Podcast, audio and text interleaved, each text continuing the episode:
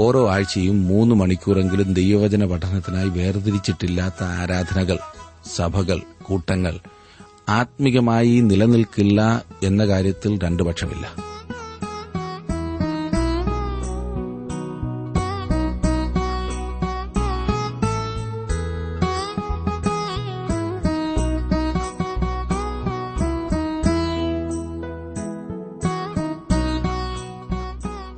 Trans World radio ഇന്ത്യയുടെ ജീവസന്ദേശ വചന പഠന പരിപാടിയിലേക്ക് സ്വാഗതം. ഇന്നും തിരുവചനം പഠിക്കുവാൻ നമുക്ക് ലഭിച്ച അവസരത്തിനായി ദൈവത്തിന് നന്ദി പറഞ്ഞുകൊണ്ട് നമുക്ക് പഠനം ആരംഭിക്കാം. ബ്രദർ ജോർജ് ഫിലിപ്പ് പഠിപ്പിക്കുന്നു. ശ്രദ്ധിച്ചാലും.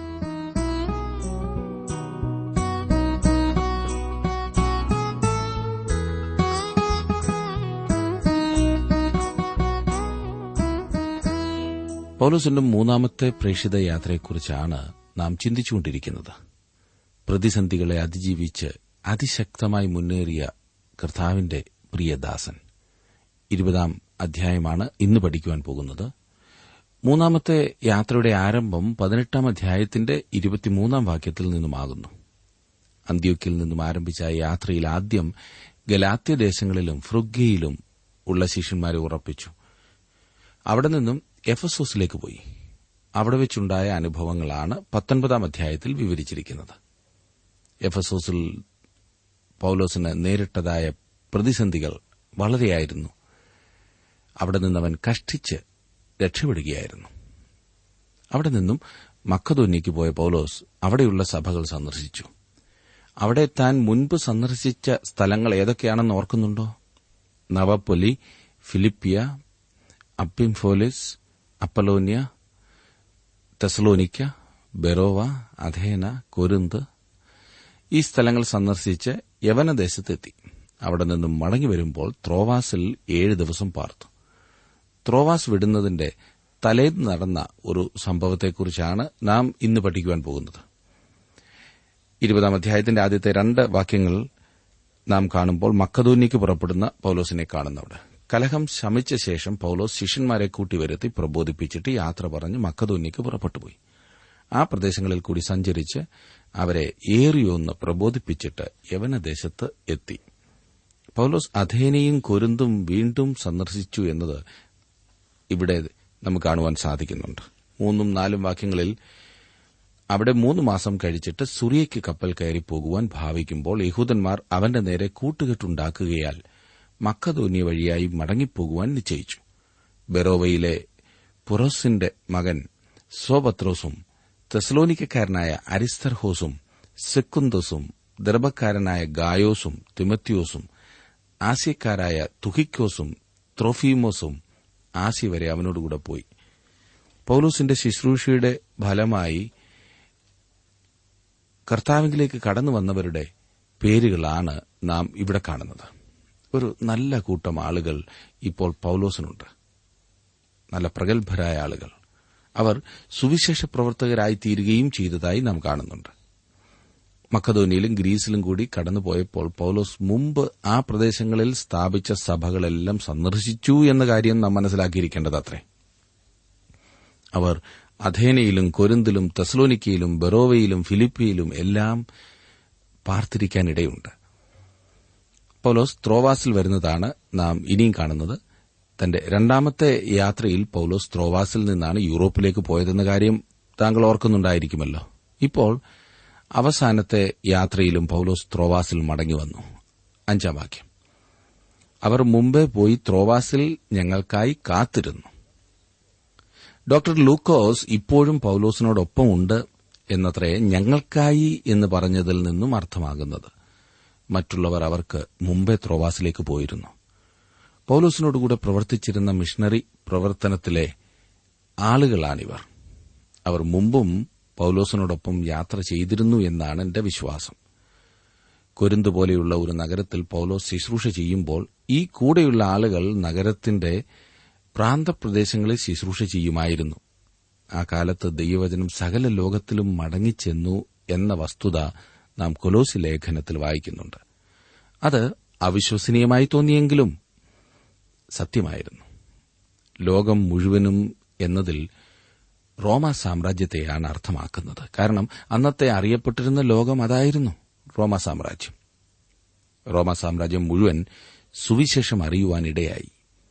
അപ്പസ്വലന്മാരുടെ കൂടെ മറ്റു പലരും പ്രവർത്തിച്ചിരുന്നു എന്ന സൂചന നമുക്ക് ഇതിൽ നിന്ന് ലഭിക്കുന്നുണ്ട്. അപ്പസ്തോല പ്രവൃത്തികളിൽ പത്രോസിന്റെയും പൌലോസിന്റെയും പ്രവർത്തനങ്ങളെയാണ് പ്രധാനമായും വിവരിച്ചിരിക്കുന്നത്. പത്രോസ് യഹൂദന്മാരുടെ ഇടയിലെ ശുശ്രൂഷയും പൌലോസ് ജാതികളുടെ അപ്പസ്തോലിനുമായി. അക്കാലത്ത് നടന്നുകൊണ്ടിരുന്ന സുവിശേഷ പ്രവർത്തനങ്ങളുടെ ചുരുങ്ങിയൊരു വിവരണം മാത്രമേ നമുക്ക് അപ്പസ്തോല പ്രവൃത്തികളിൽ നിന്ന് ലഭിക്കുന്നുള്ളൂ. അതുകൊണ്ട് ഇവിടെ പറഞ്ഞത്രയും മാത്രമേ നടന്നിട്ടുള്ളൂ എന്ന് ചിന്തിക്കരുത് കേട്ടോ.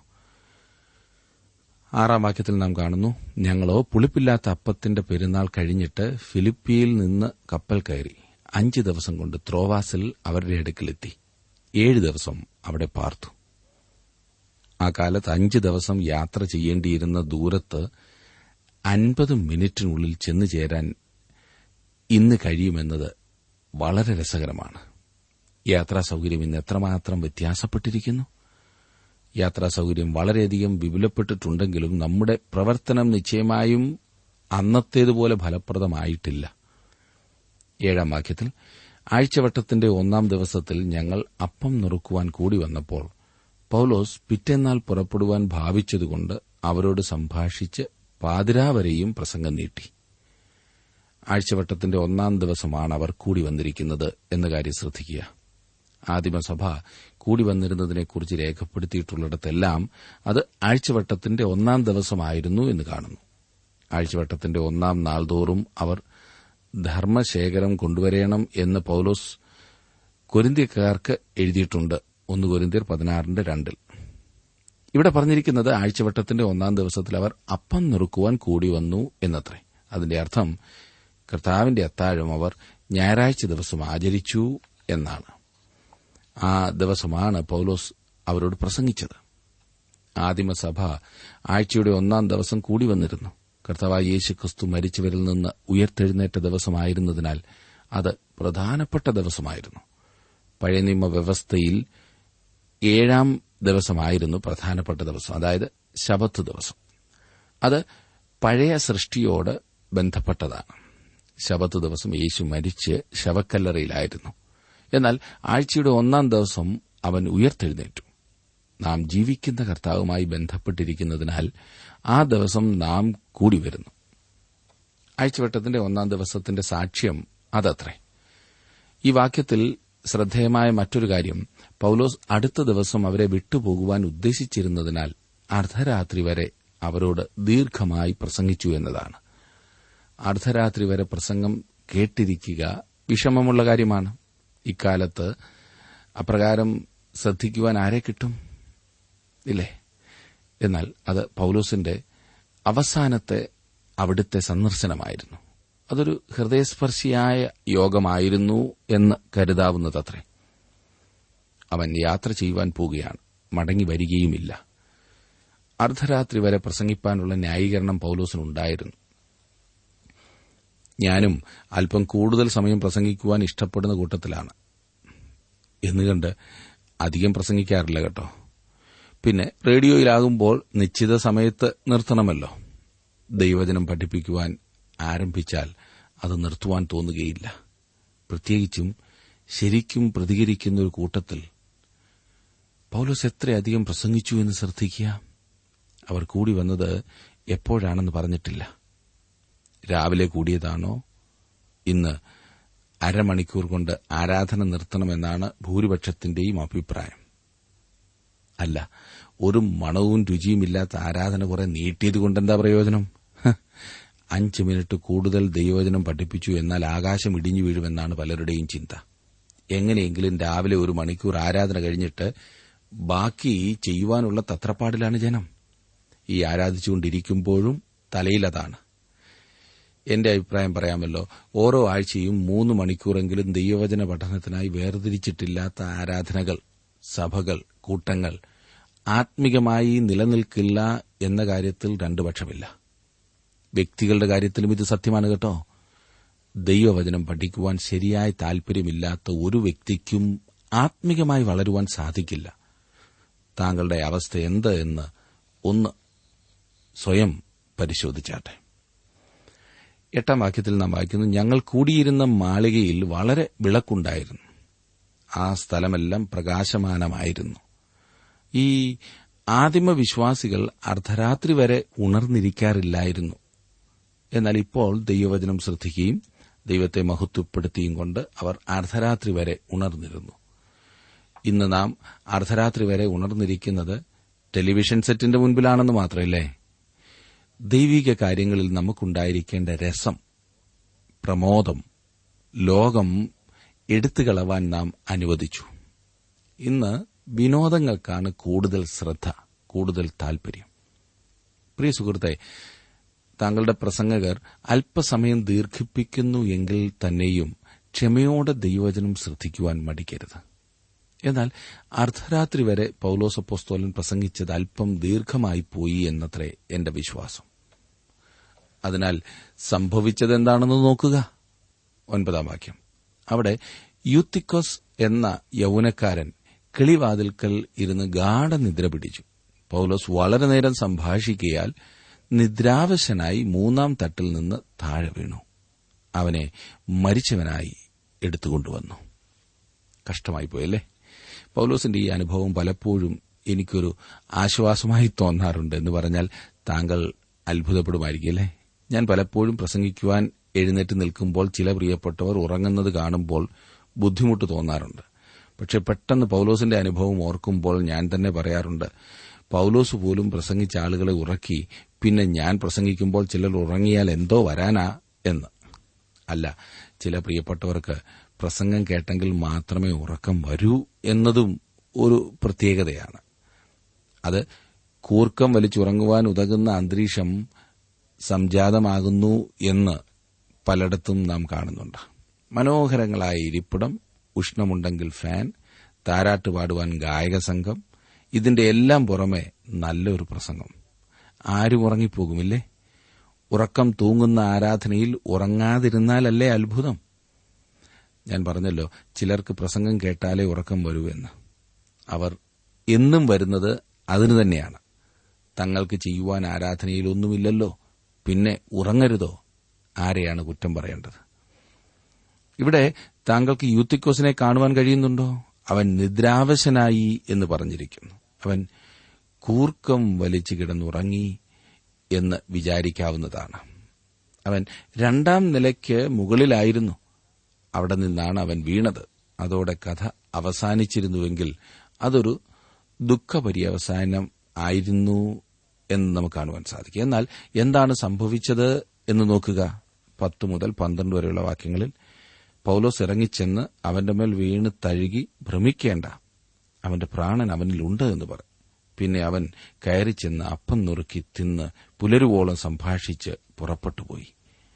പന്ത്രണ്ടാം വാക്യം അവർ ആ ബാലനെ ജീവനുള്ളവനായി കൊണ്ടുവന്ന് അത്യന്തം ആശ്വസിച്ചു. പൌലോസ് ഈ യുവാവിനെ മരിച്ചവരിൽ നിന്ന് ഉയർപ്പിച്ചു. ശിമൻ പത്രോസ് തബീതയെയും ഉയർപ്പിച്ച കാര്യം താങ്കൾ ഓർക്കുന്നുവല്ലോ? അപ്പൊസൽമാർക്ക് ലഭിച്ചിരുന്ന ഒരു വരമായിരുന്നു അത്. എന്നാൽ അടയാള വരങ്ങൾ കാലക്രമേണ അപ്രത്യക്ഷമായതായി കാണുവാൻ കഴിയുന്നു. അവർ അത്യന്തം ആശ്വസിച്ചതായി ലൂക്കോസ് ഇവിടെ രേഖപ്പെടുത്തിയിരിക്കുന്നു. ഈ യുവാവ് മരിച്ചവരിൽ നിന്ന് ഉയർത്തെഴുന്നേറ്റ് അവരുടെ മധ്യത്തിൽ വന്നത് കണ്ടവർ അധികമായി സന്തോഷിച്ചു. ഇപ്പോൾ അവർ നേരം പുലരുവോളം ശ്രദ്ധിക്കുവാൻ തയ്യാറാണ് പ്രസംഗിക്കുവാൻ പൌലോസും തയ്യാറാണ്. ഈ വിശ്വാസികൾക്ക് ദൈവവചനം കേൾക്കുവാനുള്ള താൽപര്യമുണ്ടായിരുന്നു. താങ്കൾ ഇപ്പോൾ വിചാരിക്കുന്നുണ്ടായിരിക്കും പൌലോസിന്റെ പ്രസംഗം കേൾക്കുവാൻ ഒരു അവസരം കിട്ടിയിരുന്നുവെങ്കിൽ നേരം പുലരുന്നതുവരെ ഞാനും ഇരിക്കാമായിരുന്നു എന്ന്. പൌലോസ് ഒരു സാധാരണക്കാരനായ പ്രസംഗകൻ മാത്രമായിരുന്നു. നേരെ മറിച്ച് അപ്പല്ലോസ് ഒരു പ്രസിദ്ധനായ വാഗ്മിയായിരുന്നു എന്ന് പറഞ്ഞിട്ടുണ്ട്. എന്നാൽ പൌലോസിനെ പറ്റി അങ്ങനെ പറഞ്ഞിട്ടില്ല. അന്നത്തെ വിശ്വാസികൾക്ക് ദൈവവചനം പഠിക്കുവാനുള്ള താൽപര്യമുണ്ടായിരുന്നു. ഇന്നത്തെ നമ്മുടെ അവസ്ഥ എപ്രകാരമാണെന്ന് ശോധന ചെയ്യേണ്ടിയിരിക്കുന്നു. പതിമൂന്നാം വാക്യത്തിൽ ഞങ്ങൾ മുംബൈ കപ്പൽ കയറി പൌലോസിനെ അസൂസിൽ വെച്ച് കയറ്റി കൊള്ളുവാൻ വിചാരിച്ചു. അവിടെ കൂടി. അവൻ കാൽനടയായി വരുവാൻ വിചാരിച്ചു. ഇങ്ങനെ ചട്ടം കെട്ടിയിരുന്നു. അവർ യാത്ര തുടരുകയാണ് ചെയ്യുന്നത്. ലൂക്കോസും മറ്റ് കൂടെയുണ്ടായിരുന്നവരും അസോസിലേക്ക് കപ്പൽ കയറി യാത്രയായി. പൌലോസ് കാൽനടയായിട്ടാണ് പോയത്. യാത്രയിലും സാക്ഷ്യം വഹിക്കുന്നതിന് കൂടുതൽ അവസരം ലഭിക്കേണ്ടതിനാണ് പൌലോസ് അപ്രകാരം ചെയ്തത് എന്ന കാര്യത്തിൽ സംശയമില്ല.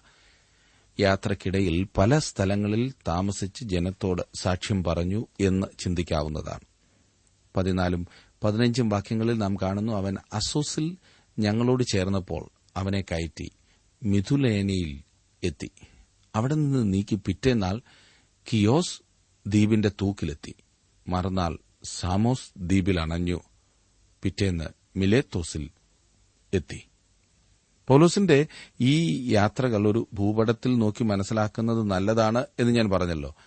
പതിനാറാം വാക്യത്തിൽ കഴിയുമെങ്കിൽ പെന്തക്കോസ് നാളേക്ക് യെരുശലേമിൽ എത്തേണ്ടതിന് പൌലോസ് ബന്ധപ്പെടുകയാൽ ആസിയിൽ കാലതാമസം വരരുത് എന്ന് വെച്ച് എഫസോസിൽ അടുക്കാതെ ഓടേണം എന്ന് നിശ്ചയിച്ചിരുന്നു. കഴിയുമെങ്കിൽ പെന്തക്കോസ് നാളേക്ക് എരുസലേമിൽ എത്തണമെന്നുള്ള ചിന്ത. എഫസോസിൽ പോകണമെന്ന് പൌലോസ് നേരത്തെ നിശ്ചയിച്ചിരുന്നു. എന്നാൽ പെന്തക്കോസ് പെരുന്നാളിൽ യെരുശലേമിൽ ആയിരിക്കണമെന്നതായിരുന്നു പൌലോസിന്റെ ഇപ്പോഴത്തെ ആഗ്രഹം. അതിനാൽ അവൻ തിടുക്കത്തിലാണ്. എന്നിരുന്നാലും എഫസോസിനെ വിട്ടുകളവാൻ പൌലോസിന് താൽപര്യമില്ലായിരുന്നു. അങ്ങനെ അവൻ എഫസോസിന്റെ തുറമുഖമായ മിലേത്തോസിൽ ചെല്ലുന്നു. പതിനേഴാം വാക്യം. മിലേത്തോസിൽ നിന്ന് അവൻ എഫസോസിലേക്ക് ആളയച്ച് സഭയിലെ മൂപ്പന്മാരെ വരുത്തി. മിലേത്തോസ് കടലിന്റെ തീരത്തുള്ള പട്ടണവും എഫസോസ് തീരത്തുനിന്ന് ഏകദേശം നാലഞ്ച് മൈൽ കരയിലേക്ക് മാറിയുള്ള സ്ഥലവുമായിരുന്നു. തന്നെ കാണുവാൻ പൌലോസ് ആളയച്ച് എഫസോസിലെ മൂപ്പന്മാരെ മിലേത്തോസിൽ വരുത്തി. പതിനെട്ട് മുതലുള്ള വാക്യങ്ങളിൽ നാം കാണുന്നത് അവർ അവന്റെ അടുക്കൽ വന്നപ്പോൾ അവൻ അവരോട് പറഞ്ഞത് ഞാൻ ആസിയിൽ വന്ന ഒന്നാം നാൾ മുതൽ എല്ലായ്പ്പോഴും നിങ്ങളോടുകൂടി എങ്ങനെയിരുന്നു എന്നും വളരെ താഴ്മയോടും കണ്ണുനീരോടും യഹൂദന്മാരുടെ കൂട്ടുകെട്ടുകളാൽ എനിക്കുണ്ടായ കഷ്ടങ്ങളോടും കൂടെ കർത്താവിനെ സേവിച്ചു വന്നു എന്നും പ്രയോജനമുള്ളത് ഒന്നും മറച്ചുവെക്കാതെ പരസ്യമായും വീടുതോറും നിങ്ങളോട് അറിയിക്കുകയും ഉപദേശിക്കുകയും ചെയ്തു എന്നും ദൈവത്തെങ്കിലേക്കുള്ള മാനസാന്തരവും നമ്മുടെ കർത്താവായ യേശുക്രിസ്തുവിലുള്ള വിശ്വാസവും യഹൂദന്മാർക്കും യവനന്മാർക്കും സാക്ഷീകരിച്ചു എന്നും നിങ്ങൾ അറിയുന്നുവല്ലോ. പൗലോസ് കർത്താവായ യേശുക്രിസ്തുവിന്റെ ഒരു വിശ്വസ്ത സാക്ഷിയായിരുന്നു. സുവിശേഷം അതിന്റെ പൂർണതയിൽ അവർക്ക് കൊടുത്തു എന്ന് പൌലോസിന് പറയുവാൻ കഴിയുമായിരുന്നു പ്രാഗൽഭ്യത്തോടെ പറയുവാൻ കഴിയുമായിരുന്നു. ദൈവത്തിന്റെ ആലോചന ഒന്നും മറച്ചുവെക്കാതെ അവൻ അവർക്ക് പറഞ്ഞുകൊടുത്തിരുന്നു യഹൂദ മതഭരണാധിപന്മാരിൽ നിന്നുണ്ടായ പീഡനത്തിന്റെ സമയത്ത് പോലും പൌലോസ് വിശ്വസ്തത കാക്കുകയാണ് ചെയ്തത്. ഇരുപത്തിരണ്ട് മുതൽ ഇരുപത്തിനാല് വരെയുള്ള വാക്യങ്ങളിൽ നാം കാണുന്നു ഇപ്പോൾ ഇതാ ഞാൻ ആത്മാവിനാൽ ബന്ധിക്കപ്പെട്ടവനായി യേരുശലേമിലേക്ക് പോകുന്നു. ബന്ധനങ്ങളും കഷ്ടങ്ങളും എനിക്കായി കാത്തിരിക്കുന്നു എന്ന് പരിശുദ്ധാത്മാവ് പട്ടണം തോറും സാക്ഷ്യം പറയുന്നതല്ലാതെ അവിടെ എനിക്ക് നേരിടുവാനുള്ളതൊന്നും ഞാൻ അറിയുന്നില്ല. എങ്കിലും ഞാൻ എന്റെ പ്രാണനെ വിലയേറിയതായി എണ്ണുന്നില്ല. എന്റെ ഓട്ടവും ദൈവകൃപയുടെ സുവിശേഷത്തിന് സാക്ഷ്യം പറയേണ്ടതിന് കർത്താവായ യേശു തന്ന ശുശ്രൂഷയും തികയ്ക്കണം എന്നേ എനിക്കുള്ളൂ. വേദപുസ്തക പണ്ഡിതന്മാരിൽ പലരും യോജിക്കാത്ത ഒരു കാര്യം ഇവിടെയുണ്ട്. പൌലോസ് എരുശലേമിലേക്ക് പോയത് തെറ്റിപ്പോയി എന്ന് ചിലർ പറയുന്നു. പൌലോസ് എരുശലേമിലേക്ക് പോകരുതാഞ്ഞു എന്നാണ് അവരുടെ ചിന്ത. എന്നാൽ പൌലോസ് ഇവിടെ നൽകുന്ന സാക്ഷ്യം വളരെ വ്യക്തമാണ്. പൌലോസ് ദൈവഹിതപ്രകാരം തന്നെയാണ് എരുശലേമിലേക്ക് പോയത് എന്നാണ് എന്റെ വിശ്വാസം. ഞാൻ എരുശലേമിലേക്ക് പോകുകയാണ് എരുശലേമിൽ എനിക്കായി കഷ്ടതകളും ബന്ധനങ്ങളും കാത്തിരിക്കുന്നു എന്ന് ഞാൻ പോയിടത്തൊക്കെയും പരിശുദ്ധാത്മാവ് എനിക്ക് കാണിച്ചു തന്നതിനാൽ ഞാൻ ആത്മാവിനാൽ ബന്ധനത്തിലാണ്. അത് അപ്പസ്വലപ്പുറത്തുള്ള പുസ്തകം പതിനാറാം അധ്യായത്തിൽ നിന്നും ഭിന്നമാണ്. ആസിയിൽ പ്രസംഗിക്കരുത് എന്ന് പരിശുദ്ധാത്മാവ് പൌലോസിനെ വിലക്കിയതായി അവിടെ നാം കാണുന്നു. അവനെ യൂറോപ്പിലേക്ക് നടത്തുവാനായി പ്രതിബന്ധങ്ങൾ സൃഷ്ടിക്കുകയാണ് വാസ്തവത്തിൽ ദൈവം ചെയ്തത്. എന്നാൽ ഇവിടെ യാതൊരു വിധമായ തടസ്സങ്ങളുമില്ല.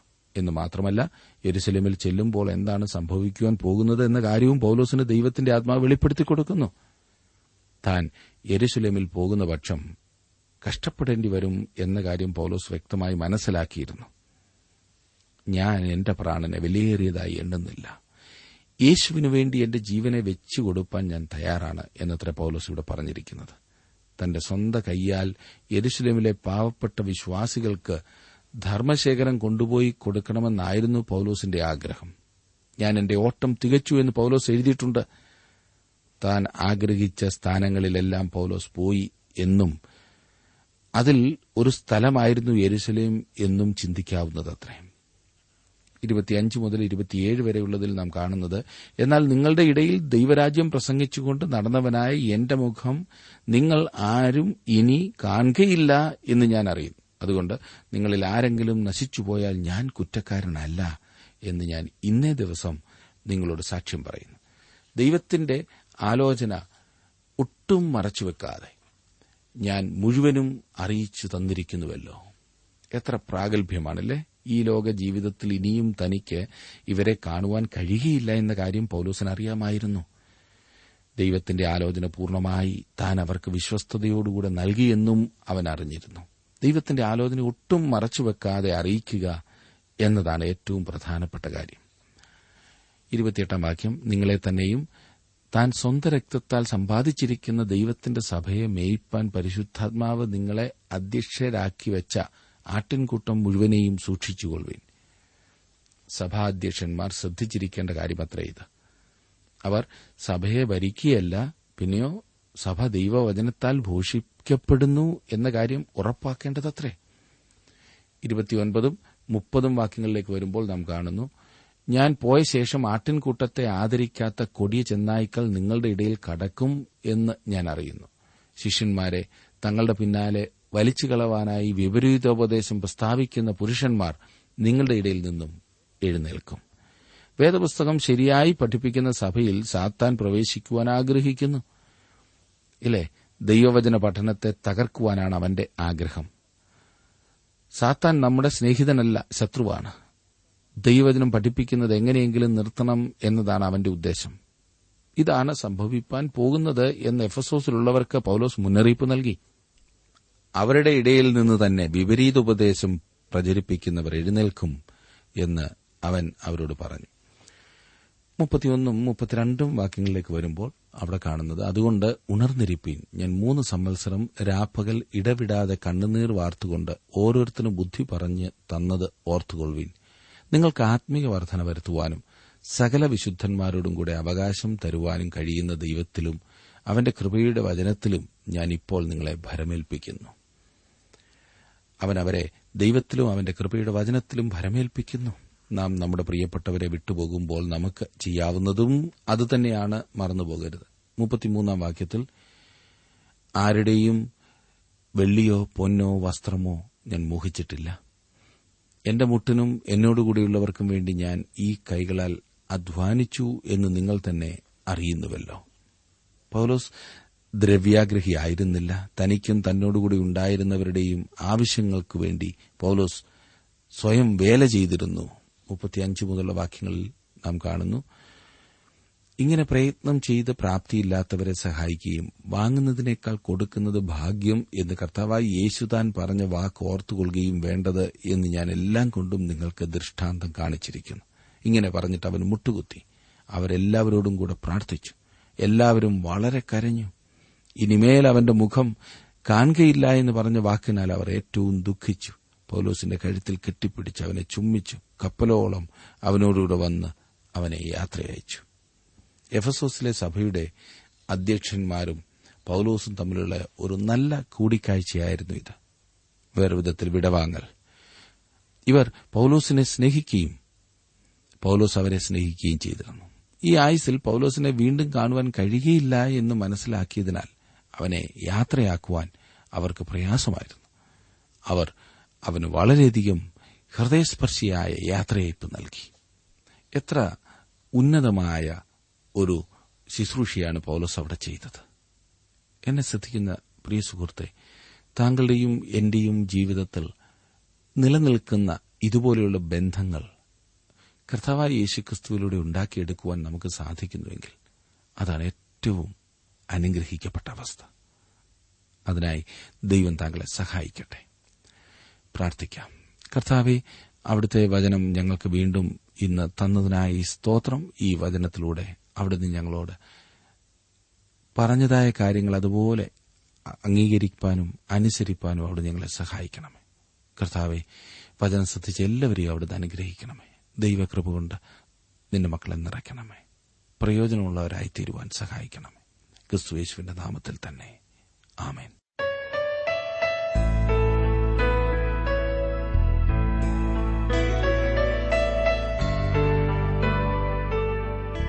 വിഷയവിഭജനം ആവശ്യമുള്ളവർ ഇന്ന് തന്നെ ഞങ്ങളുമായി ബന്ധപ്പെട്ടാലും. കൂടാതെ ഓഡിയോ സി ഡി തയ്യാറാകുന്നുണ്ട്. ആഗ്രഹിക്കുന്നവർ ഞങ്ങളുടെ തിരുവല്ല ഓഫീസുമായി ബന്ധപ്പെട്ടാലും.